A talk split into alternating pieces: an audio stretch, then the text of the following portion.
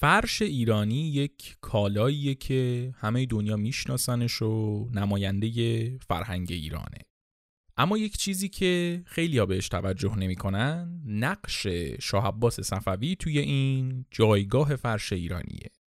شاه عباس کسی بود که هم خیلی ها به درستکاری و خدمات شهادت میدن هم به خشونت و وحشیگری و خونخاریش حتی یک روایت هایی هست از اینکه شاه عباس یه سری آدمخوار داشته و اینا رو با خودش این ورون بر می برده که خدمت مخالفاش برسن. اما خب اینا یک روایت که زد و نقیس توشون زیاد هست اقراق توشون زیاد هست. چیزی که اما درباره شاه عباس قطعیه و هر کسی که تاریخ خونده جدا از هر جهتگیری که داشته بهش اشاره کرده نقش شاه عباس توی ساختن اصفهان و به طبع اون اوج گرفتن هنر در دوران صفوی است که نتیجه شد دورانی که بهش میگن رونسانس فرش ایران. سلام. به قسمت 22 چیزکست خوش اومدین. تو این پادکست من ارشیا برای شما از تاریخ چیزها میگم. چیزایی که زمانی استفاده نمی کردیم امروز استفاده می کنیم و شاید در آینده هم ازشون استفاده بکنیم.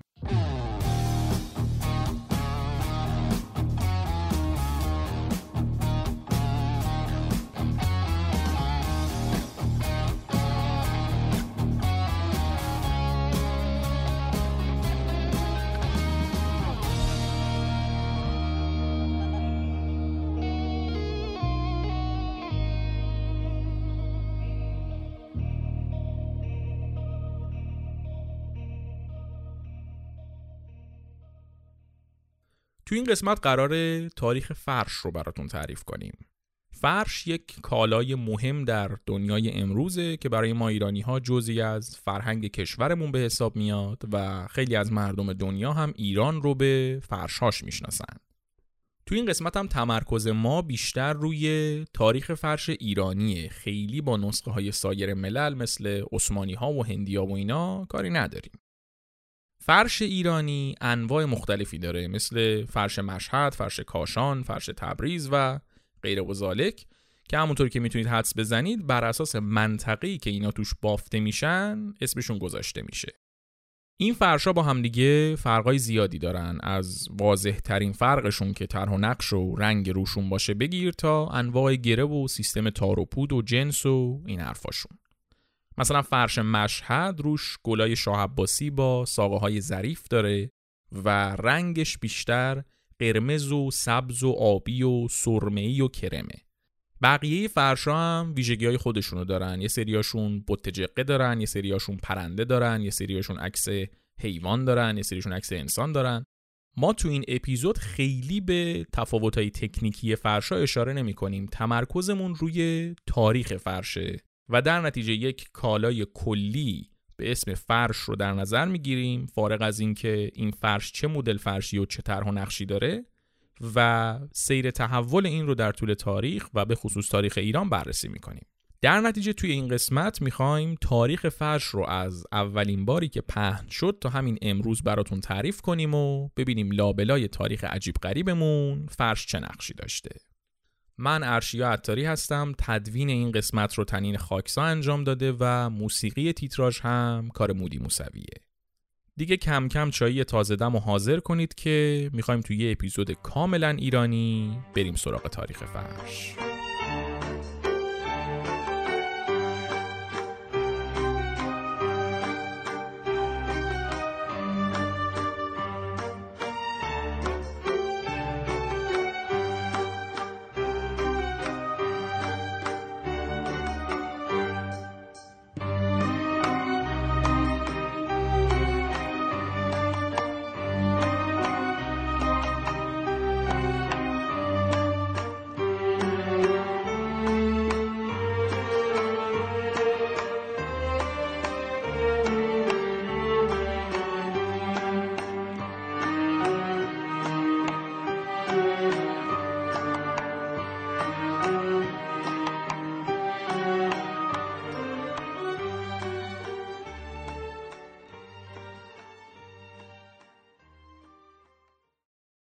تاریخ فرش از سالهای خیلی خیلی دور شروع میشه. خیلی اطلاعات ناقصی داریم از اینکه اصلا چی شد که اولین فرش بافته شد و بشر زیر پای خودش فرش انداخت. منتها چیزی که واضحه اینه که انسان در یک زمانی در حدود 2000 سال پیش از میلاد به این نتیجه می‌رسه که کف زمین سرد و سفتی که روش میشسته و میخوابیده رو با یه چیز نرم و گرمی بپوشونه. حالا اون اولش طبعا پوست حیوانات و پارچه های خیلی ابتدایی استفاده می‌کرده. بعدا کم کم ریسندگی و بافندگی یاد می‌گیره و نسل اول فرشا و قالی ها رو تولید می‌کنه.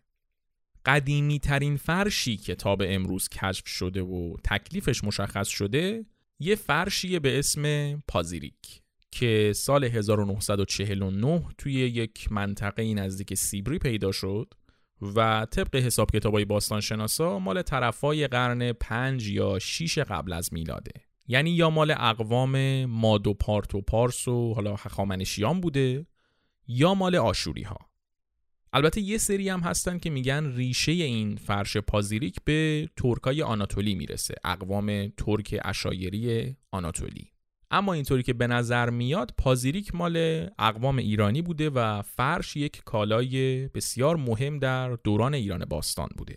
البته فرش که میگیم منظورمون فرش ایرانی امروزی که توی ذهن شما تصویرش هست طبعا نیست. یک قالی کوچیکی بوده این پازیریک که یک سری نقش و نگارای حیوانات مختلفی روش داشته یک سری اشکال هندسی ساده مربع شکلی روش داشته و شباهتی به فرش ایرانی پرزرق و برق امروز طبعا نداشته. ولی خب مشخصه که مال دوران باستان بوده. به دلیل ابعاد کوچیکیش هم اینجوری که معلومه روی اسب مینداختنش روش میشستن. یعنی مال دورانی بوده که در واقع به جای زین از فرش و قالی های کوچیک روی اسبا استفاده می‌کردن. فرش در دوران گذشته کلا یک محصولی بوده که مردم محلی و اشایر و قبیل نشین ها با اینا میبافتنش و ازش استفاده می‌کردن. البته این وسط خب یک سری فرش های نفیس و درست حسابی هم پاشون به کاخ ها و طبقه اشراف می‌رسیده. مثلا تو یه سری از روایات میگن که اسکندر مقدونی زمانی که حمله می‌کنه به ایران و حکومت و سلسله هخامنشیان رو شکست میده میره سر وقت تابوت کوروش می‌بینه که تابوت کوروش کبیر با فرش پوشونده شده. خلاصه که شروع فرش بافی نقطه مشخصی نداره ولی اون چیزی که مشخصه اینه که فرش و فرش بافی از آسیا شروع شده و اول هم بین اشایر و قبیله های بیابانگرد بوده فقط. بعدش هم خب با این اوصاف توی دوران امپراتوری هخامنشیان فرش کالای رایجی بوده. بعد از حمله اسکندر و انقراض هخامنشیان ایران چند تیکه میشه و فرش و فرش بافی و اینا هم خبری ازش نبوده. تا اینکه بعد از درگیری های چندین ساله توی ایران و روی کار اومدن سلسله های مختلف بالاخره توی دوران ساسانیان ایران دوباره یه ارج و قربی پیدا می‌کنه و یک امپراتوری دیگه توش دوباره شکل می‌گیره.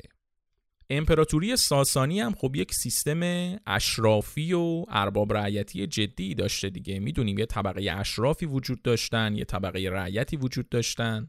بین همین طبقه اشراف و توی کاخهای امپراتورای ساسانی هم خب کلی فرش نفیس و ارزشمند وجود داشته. مثلا یه فرش معروفی بوده به اسم فرش بهارستان یا بهار خسرو.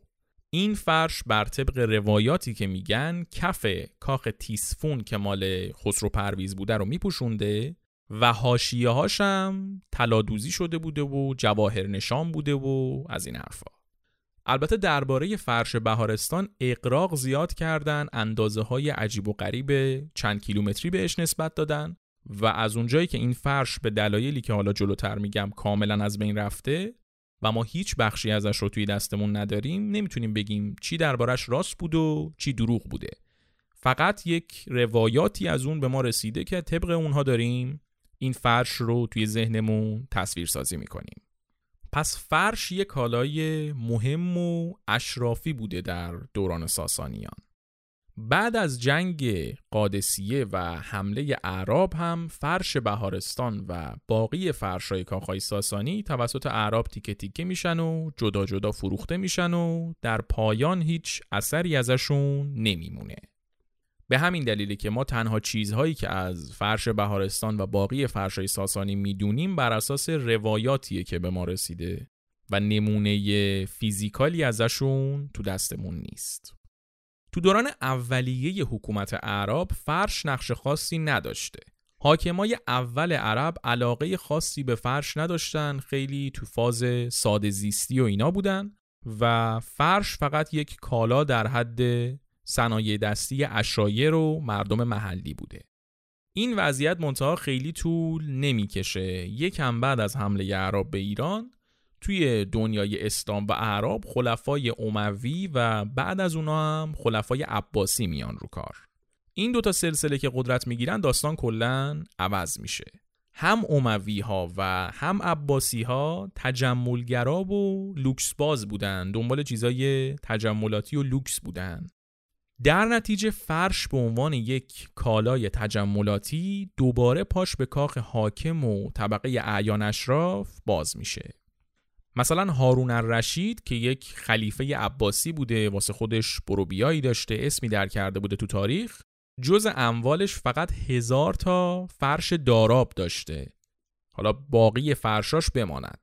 این هارون الرشیدی که میگیم هم هر کسی نیست کرور کرور ثروت داشته دوران حکومتش دوران طلایی حکومت عباسیان از لحاظ سیاسی بوده. حالا کاری با مسائل مذهبی و اتفاقاتی که از لحاظ مذهبی تو دورانش افتاد نداریم.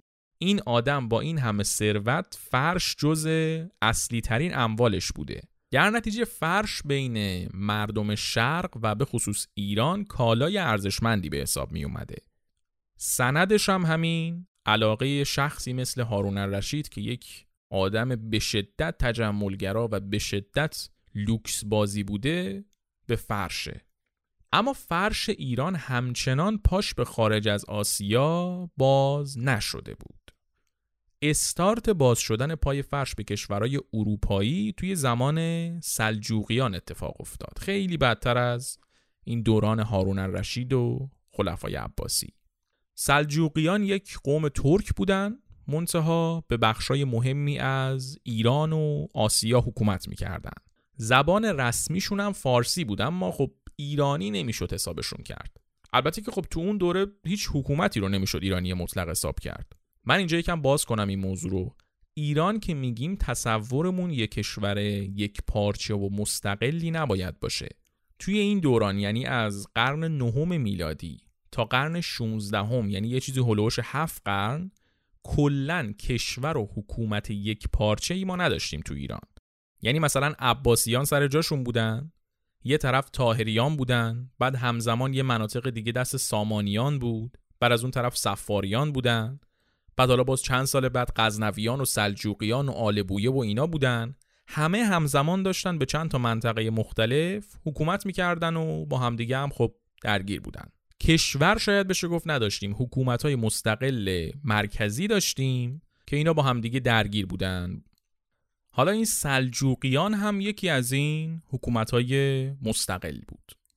یک مؤسسی داشت طغرل بیگ این واس خودش یلی بود. اومده بود غزنویان رو شکست داده بود کلی ضعیفشون کرده بود.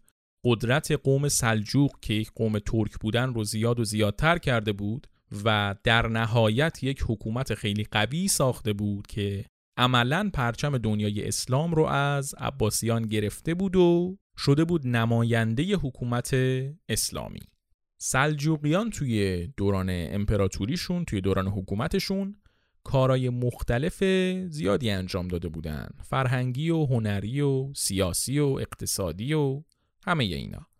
اما مهمترین اتفاق دوران سلجوقیان جنگ های صلیبی بود.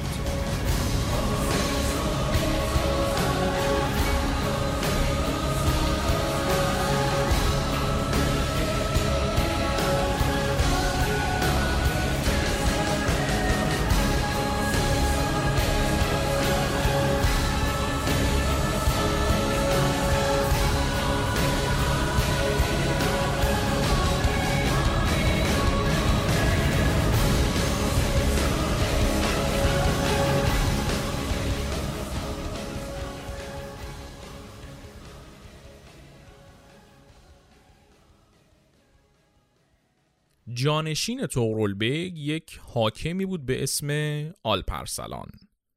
این آقای آلپ ارسلان واسه گسترش قلمرو شروع کرده بود پیشروی کردن به سمت امپراتوری روم شرقی یا همون بیزانس.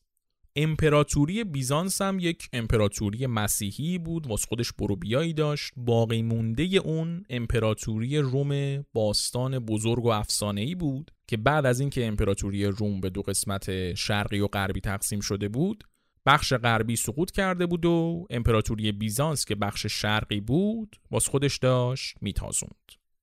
آل پرسلان که شروع کرد پیشروی توی خاک بیزانس درگیری بین دوتا امپراتوری جدی شد و یه جنگ خیلی مهم و بزرگ بینشون اتفاق افتاد. این جنگ توی منطقه ملازگرد اتفاق افتاد و اصلا اسمش هم جنگ ملازگرد بود جنگ ملازگرد شاید یکی از اتفاقات بسیار بسیار مهم تاریخ باشه چرا؟ چون ترکای سلجوقی مسلمون توی این جنگ مسیحی های امپراتوری روم شرقی رو شکست دادن و در نتیجه امپراتوری روم شرقی از مسیحی های اروپای غربی که اکثرشون می شدن امپراتوری روم مقدس کمک گرفت.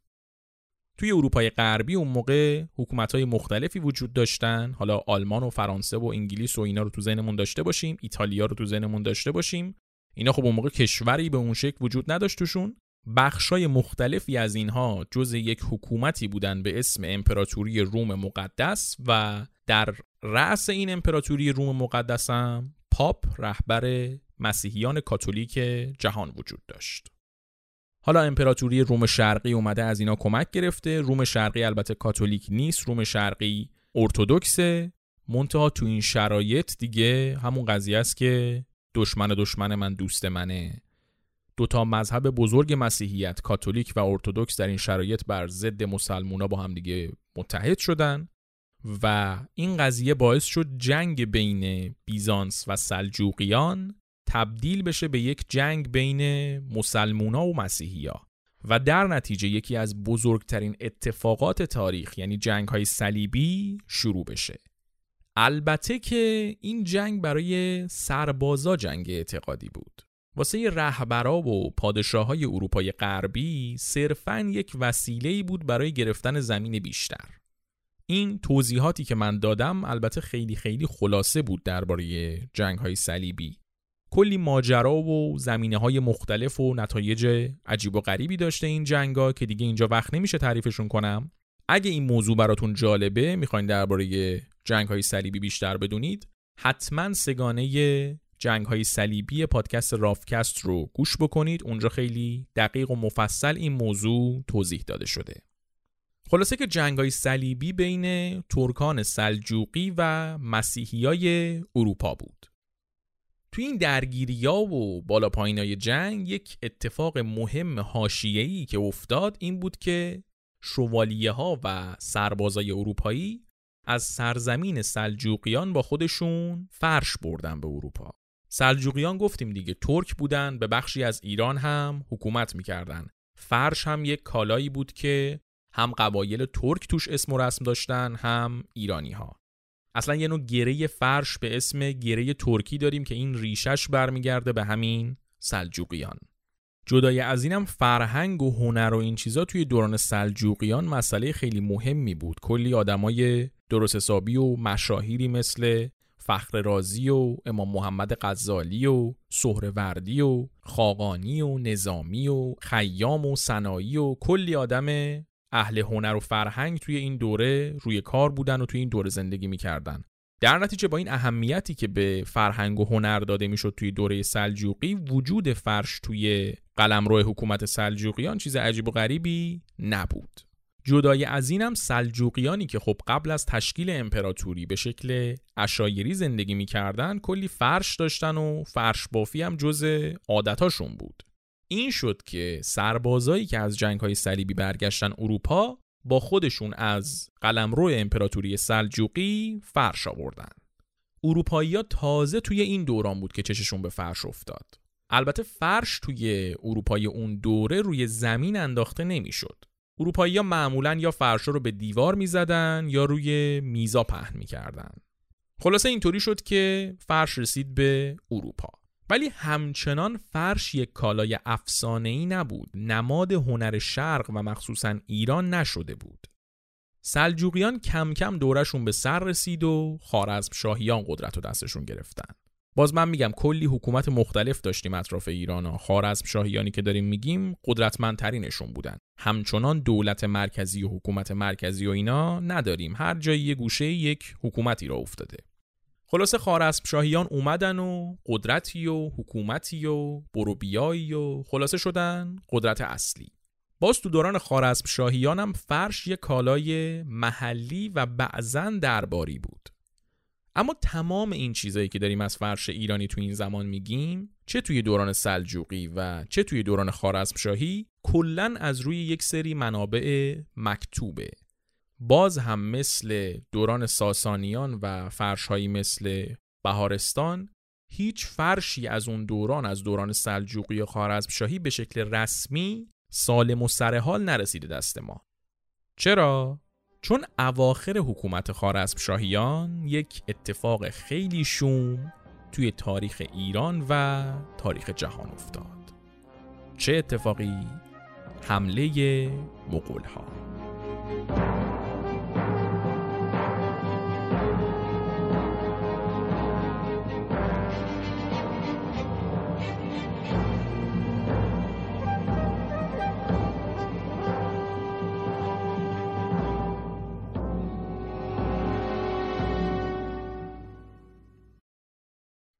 ما ایرانیا توی فرشامون دنبال تاریخمون و رگ و ریشمون میگردیم.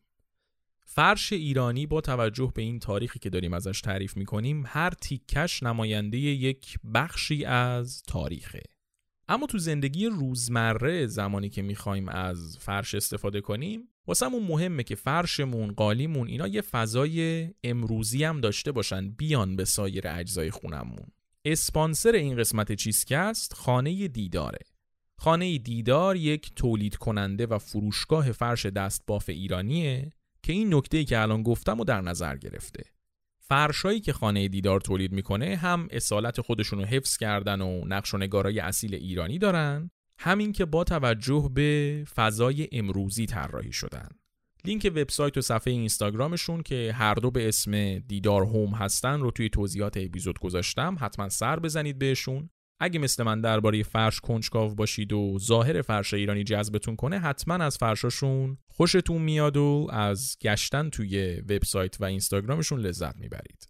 توی وبسایتشون یه بخش مشاوره انتخاب فرش هم دارن که بهتون کمک می‌کنن بهترین نوع و طرح فرش رو با توجه به طراحی و سیستم محل زندگیتون و سلیقتون انتخاب بکنید. اسپانسر این قسمت چیزکست خانه دیدار. بریم دیگه سراغ حمله مغولا. توی اپیزود تاریخ همبرگر یکم درباره مغولها گفتیم. مغولا یک قوم بیابانگرد عجیب و غریبی بودند. از لحاظ نژادی تاتار بودند. از سن سه چهار سالگی سوار اسب می شدن تا آخر عمرشون هم رو اسب بودن به شدت سوارکارای ماهری بودن و به شدت هم وحشی و بدوی بودن شوخی نداشتن با کسی میکشتن تیکه پاره می‌کردن خورد و خوراکشون هم با توجه به معیارای امروزی به آدمیزاد نمی اومد. هر چیز چرنده و پرنده و خزنده و موجود در جهان رو میخوردن. از گوشت حیوونا و گیاهای مختلف بگیر تا دلروده اسباشون. این قوم عجیب و غریب وحشی بالاخره یه تیموجین نامی توشون سر در آورد و بعد از اینکه بزرگای قبیله اسمشو گذاشتن چنگیز خان کل مغولا رو جمع کرد که برن دنیا رو به خاک و خون بکشن. همونطوری هم که می‌دونیم یکی از جاهایی که مغولا حمله کردن بهش ایران دوره خارزمشاهیان بود. روایت ها و داستان هایی که از حمله مغولا به ایران وجود داره واقعا وحشتناکه. یعنی اصلا به ذهن آدم نمیاد که یک قومی چطوری می‌تونه اینقدر بدوی و وحشی باشه. کلمه وحشی رو که به کار می‌برم واقعا هدفم این نیست که بخوام جبهه گیری کنم یا قضاوتی انجام بدم یا برچسبی بچسبونم. واقعا رفتاری که مغول ها توی حملاتشون حالا چه به ایران و چه به جاهای دیگه داشتن وحشیانه و دور از تمدن بوده. حالا من خیلی اون سمتی نمیرم چون هم با موضوع اپیزود نامرتبطه هم ممکنه که خب خیلی ها رو ناراحت کنه. هدفم از گفتن این جزئیات این بود که تهش به این مسئله برسم که وقتی مغولها به ایران حمله کردن در کنار تمام قتل و غارتاشون هرچی فرش و قالی توی کاخا و خونه ها وجود داشت و تیکه تیکه کردن و سوزوندن.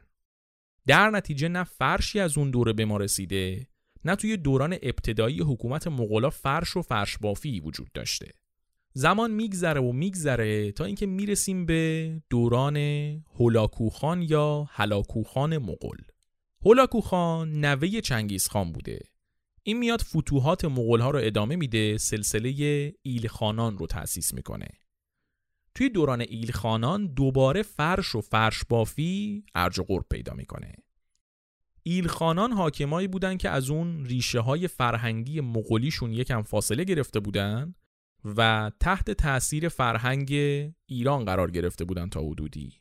واسه همین به هنر و فرهنگ و این چیزا اهمیت می‌دادن. و این شد که فرش دوباره رو دور افتاد. انواع اقسام فرشای محلی با نقشانگارای مختلف توی این دوره بافته شدن و بین اشراف و مردم عادی فرش دوباره برگشت به حالت اولیه. ایلخانان بعد از یه مدتی ور افتادن و بعدش هم یه مقدار درگیری های مختلف شد سلسله های مختلف اومدن و بعد از همه اینها تیمور لنگ اومد و سلسله تیموریان را افتاد. توی دوره تیموری هم فرش رشد قابل توجهی کرد. جوری که حتی خود تیمور لنگ گورکانی توی خاطراتش نوشته که بهش گفتن توی سبزوار حدود 300 هزار تا کارگر قالیباف مشغول قالیبافی بودن. حالا درست بوده یا غلط بوده یا اقراق بوده اینا رو کاری نداریم. این مسئله مهمه که قالی و قالیبافی در دوران تیموریان مسئله مهمی بوده وجود داشته و طبعا سبزوار هم جزء مناطق مهمی از لحاظ قالی و قالیبافی بوده. اوضاع فرش به عنوان یک کالای محلی و با استفاده شخصی توی دوران تیموریان خوب بود. تو نقاشی های مینیاتور این دوره فرش های مختلفی دیده میشه که از اینا میشه نتیجه گرفت فرش یه عنصر مهم توی کاخهای تیموری بوده. بعد همزمان با تیموریان یه حکومت های ترک مثل آقویونلو و قرقویونلو ها هم بودن که اینا هم از اونجایی که ترک بودن فرش عضو جدا نشدنی زندگیشون بود. کلا قبایل ترک یکی از عنصرهای اصلی زندگیشون بود فرش. اما حالا همه اینایی که تعریف کردم همه این مسائلی که گفتیم سلسله هایی که گفتیم شاید یک مقدمه ای بود که برسیم به اینجایی داستان. تمام اینایی که تا الان گفتیم بر اساس روایت های مختلف بوده و اطلاعات خیلی زیادی از سیستم فرش و فرش بافی تا قبل از قرن 16 میلادی تو ایران نداریم. فرش تا پایان این دوره یک کالای محلی و معمولی بود که مردم محلی و اکثرا اشایر به عنوان صنایع دستی میبافتنش و حالا یا خودشون استفاده می‌کردن یا به قیمت ناچیزی میفروختنش. یعنی به جز چند تا مورد استثنا فرش یک کالای تجاری با ارزش نبود و نماد فرهنگ و هنر ایران به حساب نمی اومد. اوج رشد هنر فرش بافی و به وجود اومدن فرشای نفیس و ارزشمندی که عملا آثار هنری به حساب می اومدن نقوش زیبا و محصور کننده ای داشتن اینا هنوز اتفاق نیفتاده بوده چه زمانی این اتفاق میفته زمان امپراتوری صفویه و بلخص زمان شاه عباس.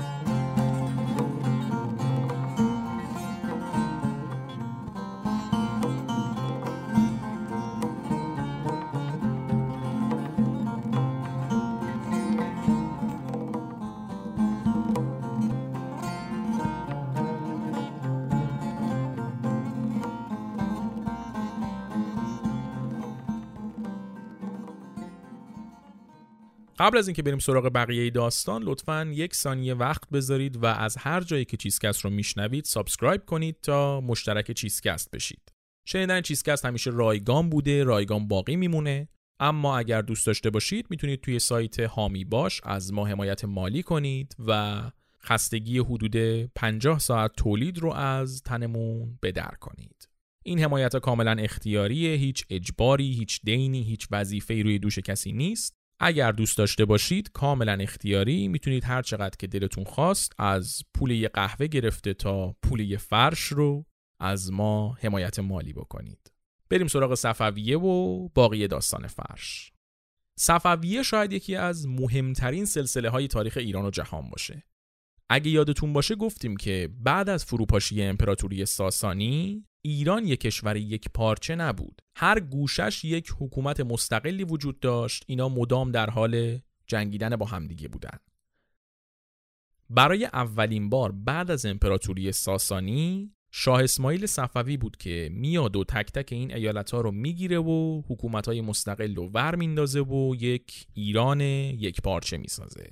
بعد همین شاه اسماعیل که بنیانگذار سلسله صفویه بوده هم کسی بوده که شیعه دوازده امامی رو می‌کنه مذهب رسمی کشور. تا قبل از اون توی ایران تعداد زیادی سنی داشتیم یک تعدادی شیعه داشتیم و یک تعداد خیلی قلیلی هم شیعه دوازده امامی. این که حالا شاه اسماعیل این کارا و اصلاحات رو چطوری انجام میده و خشونت داشته نداشته چی بوده اینا رو کاری نداریم.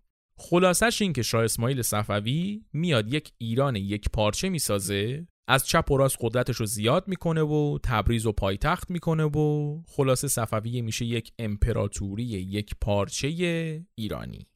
حالا این شاه اسماعیل بعد از کلی بکش بکش و درگیری مملکت رو کلا تو دستش گرفته قدرتش خیلی زیاد شده.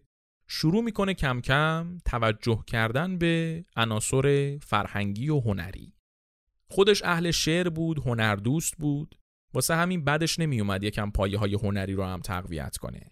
این میشه که یه سری نقاش و تصویرگر ماهر رو جمع می‌کنه اینا رو از هرات که مرکز هنر بوده تو اون دوران ور میداره میاره تبریز که پایتختش بوده.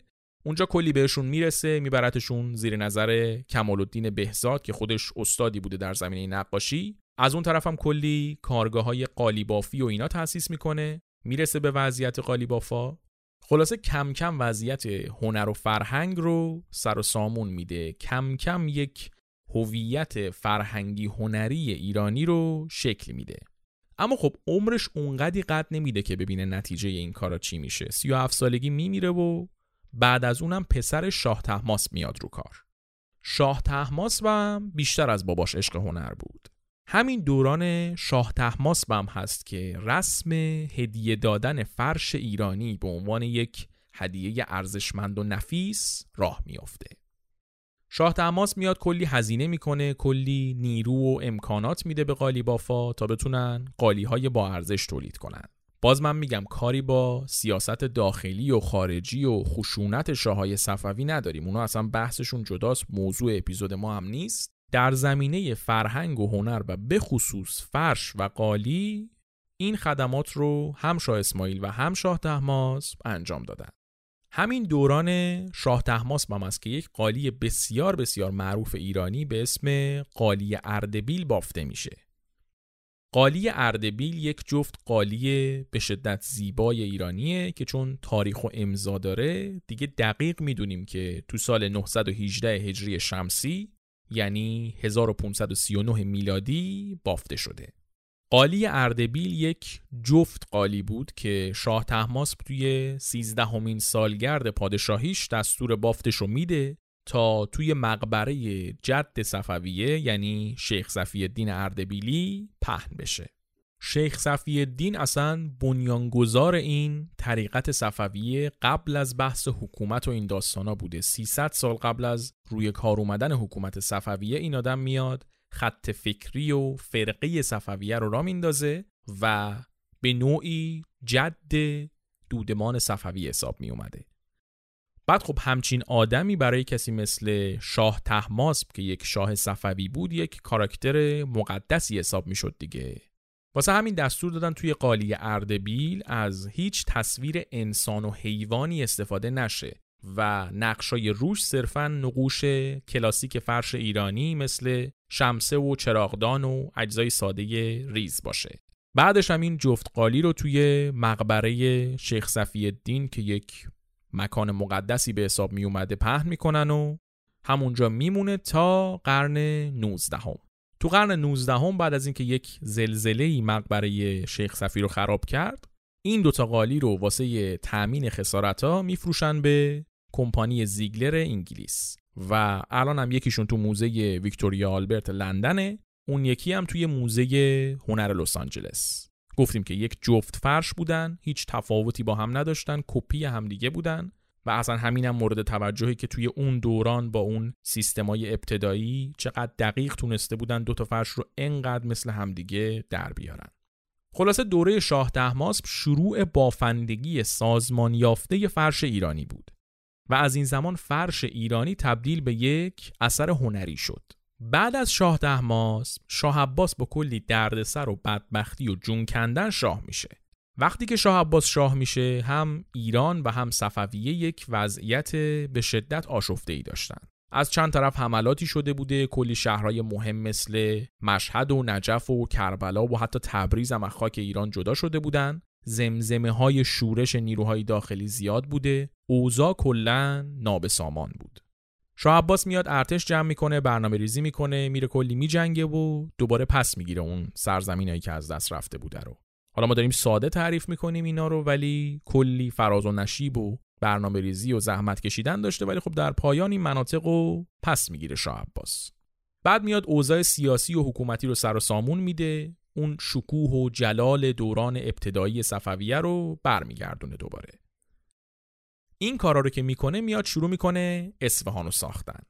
اصفهان خب پایتخت شاه عباس بود ولی اصفهان قبل از شاه عباس هیچ شباهتی به اصفهان دوران شاه عباس و بعد از شاه عباس نداشت.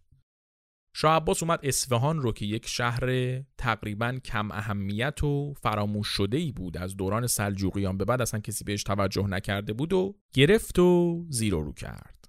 ساخت واقعا اصفهانو.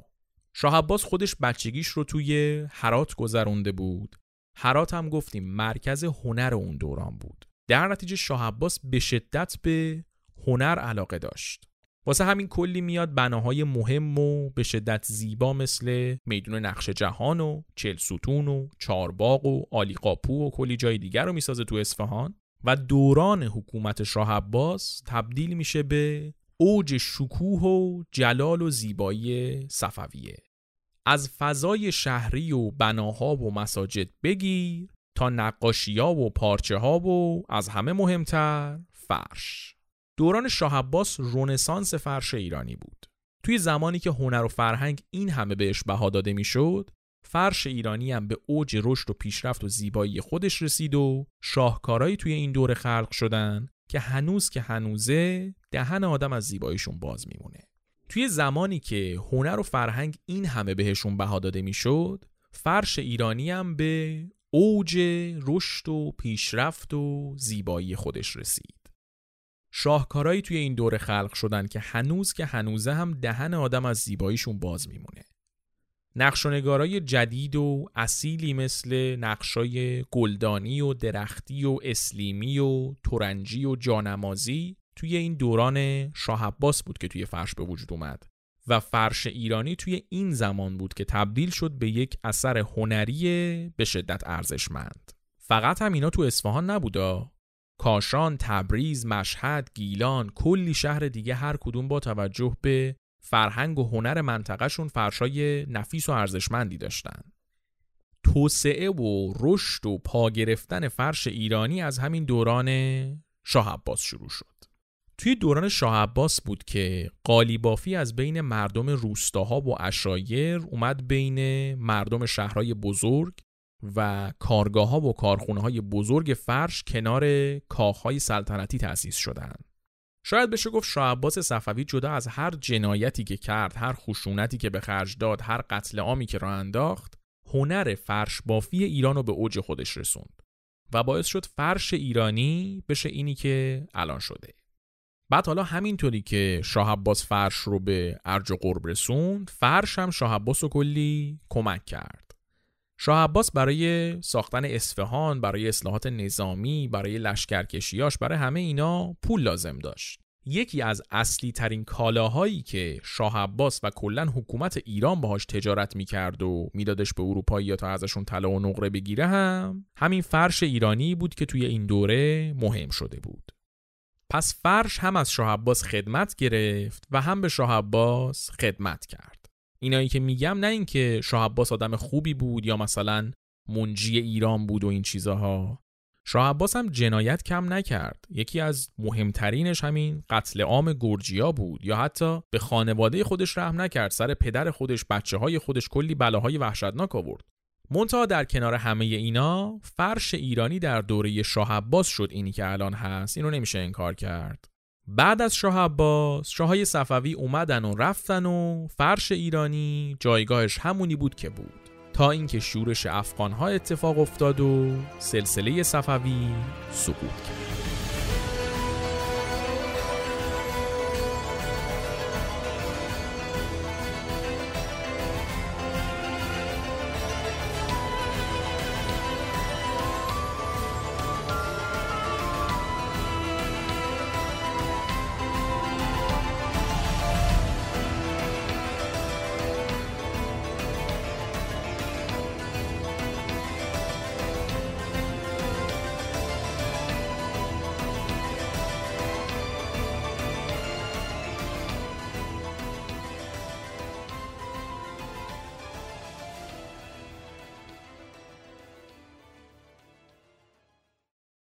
تو چند سالی که افغان ها روی کار بودن انقدر وضعیت نابسامان و پرهرج و مرج بود که صنعت فرش رشد چندانی نکرد. بعدش نادرشاه افشار اومد افغان ها رو قتل عام کرد سلسله افشاریه رو را انداخت.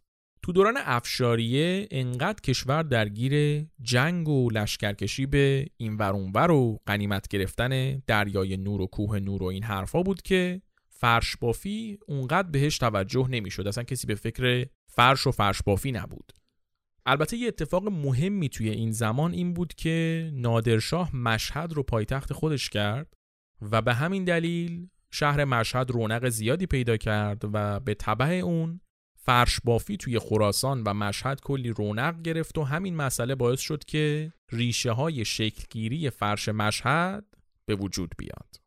بعد از افشاریه هم زندیه روی کار اومد که خب توی این زمان هم اوضاع فرش بافی توی شهرهای مهم ایران از نظر فرش یعنی مشهد و اصفهان و کاشان و کرمان و آذربایجان و یزد و اینا خوب بوده اوکی بوده. کما بیش همونطوری بوده که در زمانهای گذشته وجود داشته. بعد از زندیه نوبت به قاجاریه رسید.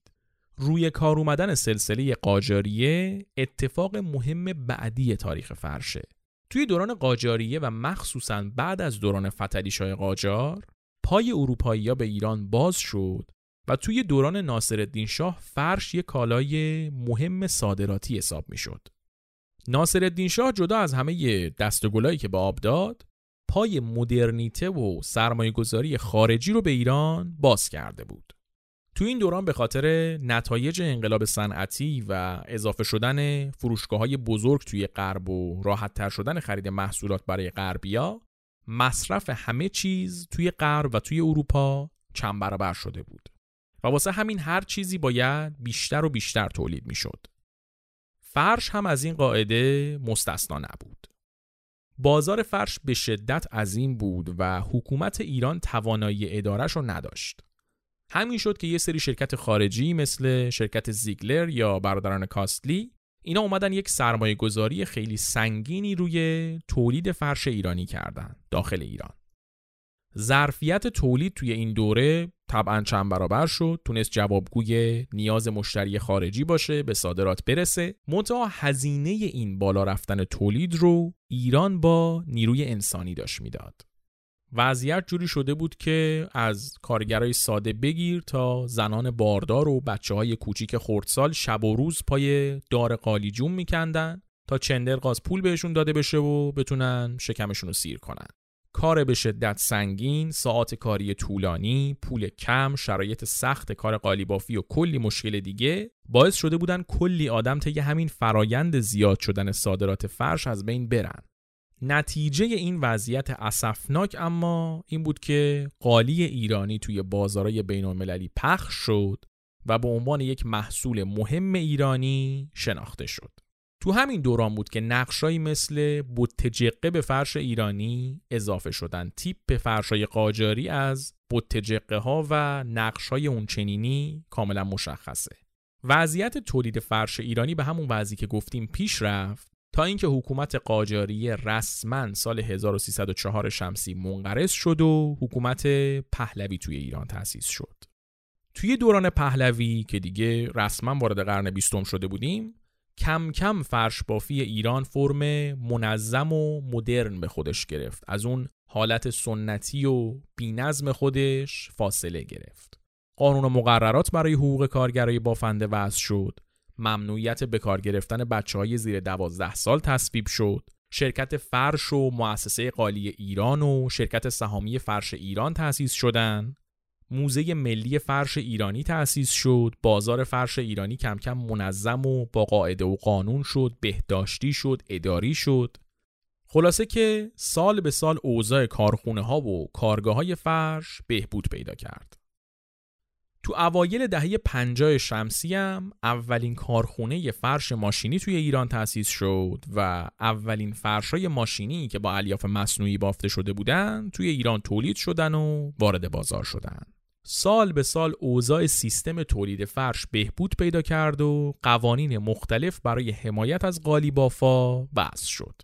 بعد از انقلاب هم یه سری اتحادیه و سازمان برای حمایت از تولید کننده ها و تجار فرش تأسیس شد و یه سری فعالیت های علمی فرهنگی تو سطح آکادمیک درباره فرش انجام شد. مثلا مرکز تحقیقات فرش دستباف تأسیس شد یا رشته دانشگاهی فرش دستباف اضافه شد به دانشگاه ها البته که خب با تمام این تفاصیل صنعت فرش ایران در حال حاضر مشکلاتش هم کم نیست. از نوسانات ارز بگیر تا کمبود ایده های نو و زیاد شدن فرش ماشینی و کپی شدن طرحها و نقشه های فرش ایرانی. ولی با تمام این اوصاف از اونجایی که فرش جزی از فرهنگ و هنر ایران به حساب میاد نقش فرش ایرانی به عنوان یک کالای مهم و ارزشمند توی بازار جهانی غیر قابل انکاره. تاریخچه فرش اینجا به پایان می‌رسه. امیدواریم که در سالهای آینده بشه شرایطی به وجود بیاد با توجه به اتفاقاتی که میفته با توجه به کارهایی که از دست خودمون برمیاد که اگر 100 سال دیگه 200 سال دیگه یکی داشت یک پادکستی می ساخت یک برنامه می ساخت یک کتابی می نوشت از دوران ما هم به عنوان یک دوران مهمی در زمینه فرش ایرانی اسم ببره و تحولات مهمی توش داشته باشیم پیشرفتهای خوبی توش داشته باشیم و در زمینه فرش از همون مثل دوران شاه عباس یاد بکنن نه مثل دوران اولیه مغول ها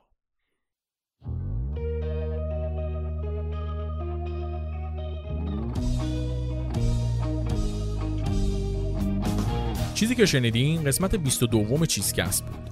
چیزکست هر دو هفته یک بار توی اپلیکیشن های پادگیر مثل اپل پادکست و کست باکس و گوگل پادکست منتشر میشه و علاوه بر این همه قسمت های چیزکست با یک قسمت تاخیر روی کانال تلگرام چیزکست هم منتشر میشن. حتما از هر جایی که چیزکست رو میشنوید subscribe کنید تا مشترک چیزکست بشید و هر قسمتی که میاد متوجه بشین. واسه حمایت از چیزکست تنها کاری که لازمه بکنید اینه که چیزکست رو به دوستاتون معرفی کنید. اگر هم دوست داشته باشید می‌تونید به شکل کاملا اختیاری توی سایت هامی باش از ما حمایت مالی کنید. در ضمن واسه رسوندن نظراتتون می‌تونید از بخش کامنت های شبکه های اجتماعی یا اپلیکیشن های پادگیر استفاده کنید. جدای از اون هم می‌تونید از هشتگ چیزکست روی توییتر استفاده کنید.